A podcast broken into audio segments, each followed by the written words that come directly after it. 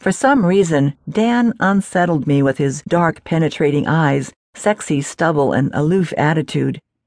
I could definitely see why Natalie gushed over him. He was super cute in a bad boy kind of way, but I was in no mood to party and socialize with anyone. And getting kicked out was not an option. Not even three steps to my room, I felt his hand on my shoulder. I turned around right into him, my nose against his chest.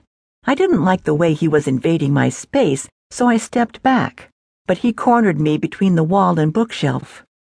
He placed his left palm on the wall beside my face and said, You're so pretty.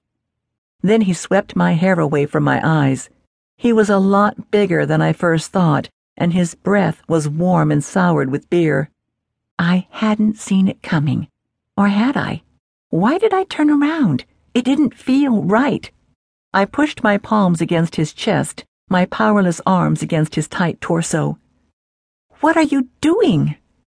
I saw the way you were looking at me. Up close, he wasn't as cute as I first thought. What are you talking about? I slipped under his arm and tried to escape to my room, but he grabbed me and pulled me into him. Don't be so serious, he said. I turned my face from his heavy stare. Natalie's my friend. Oh, come on, he said. Let go of me. He leaned in and breathed in my ear. Relax, he said as the front door flew open. He quickly stepped back and away from me. I turned, anticipating Natalie's fierce, betrayed eyes, but I didn't care what she thought of me in that second.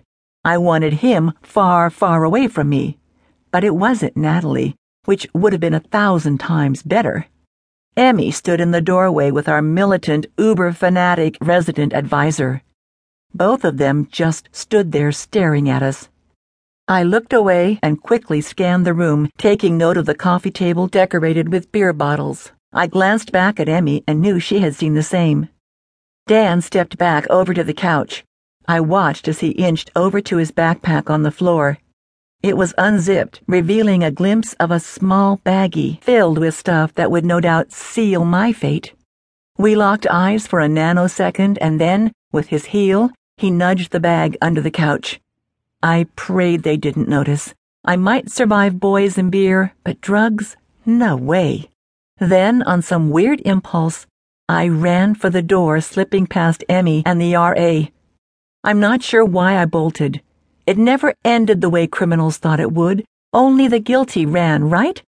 As a kid, I loved watching those shows with the police chases, with idiot meth guys running or speeding away like they had the slightest chance of escape. So why did I run?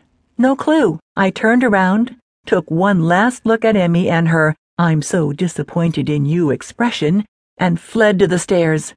Wait! Come back! Emmy yelled.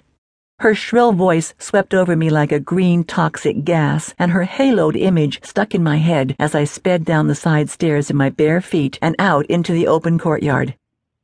I kept running against the wind with the rain pelting my face, but I had nowhere to go except away.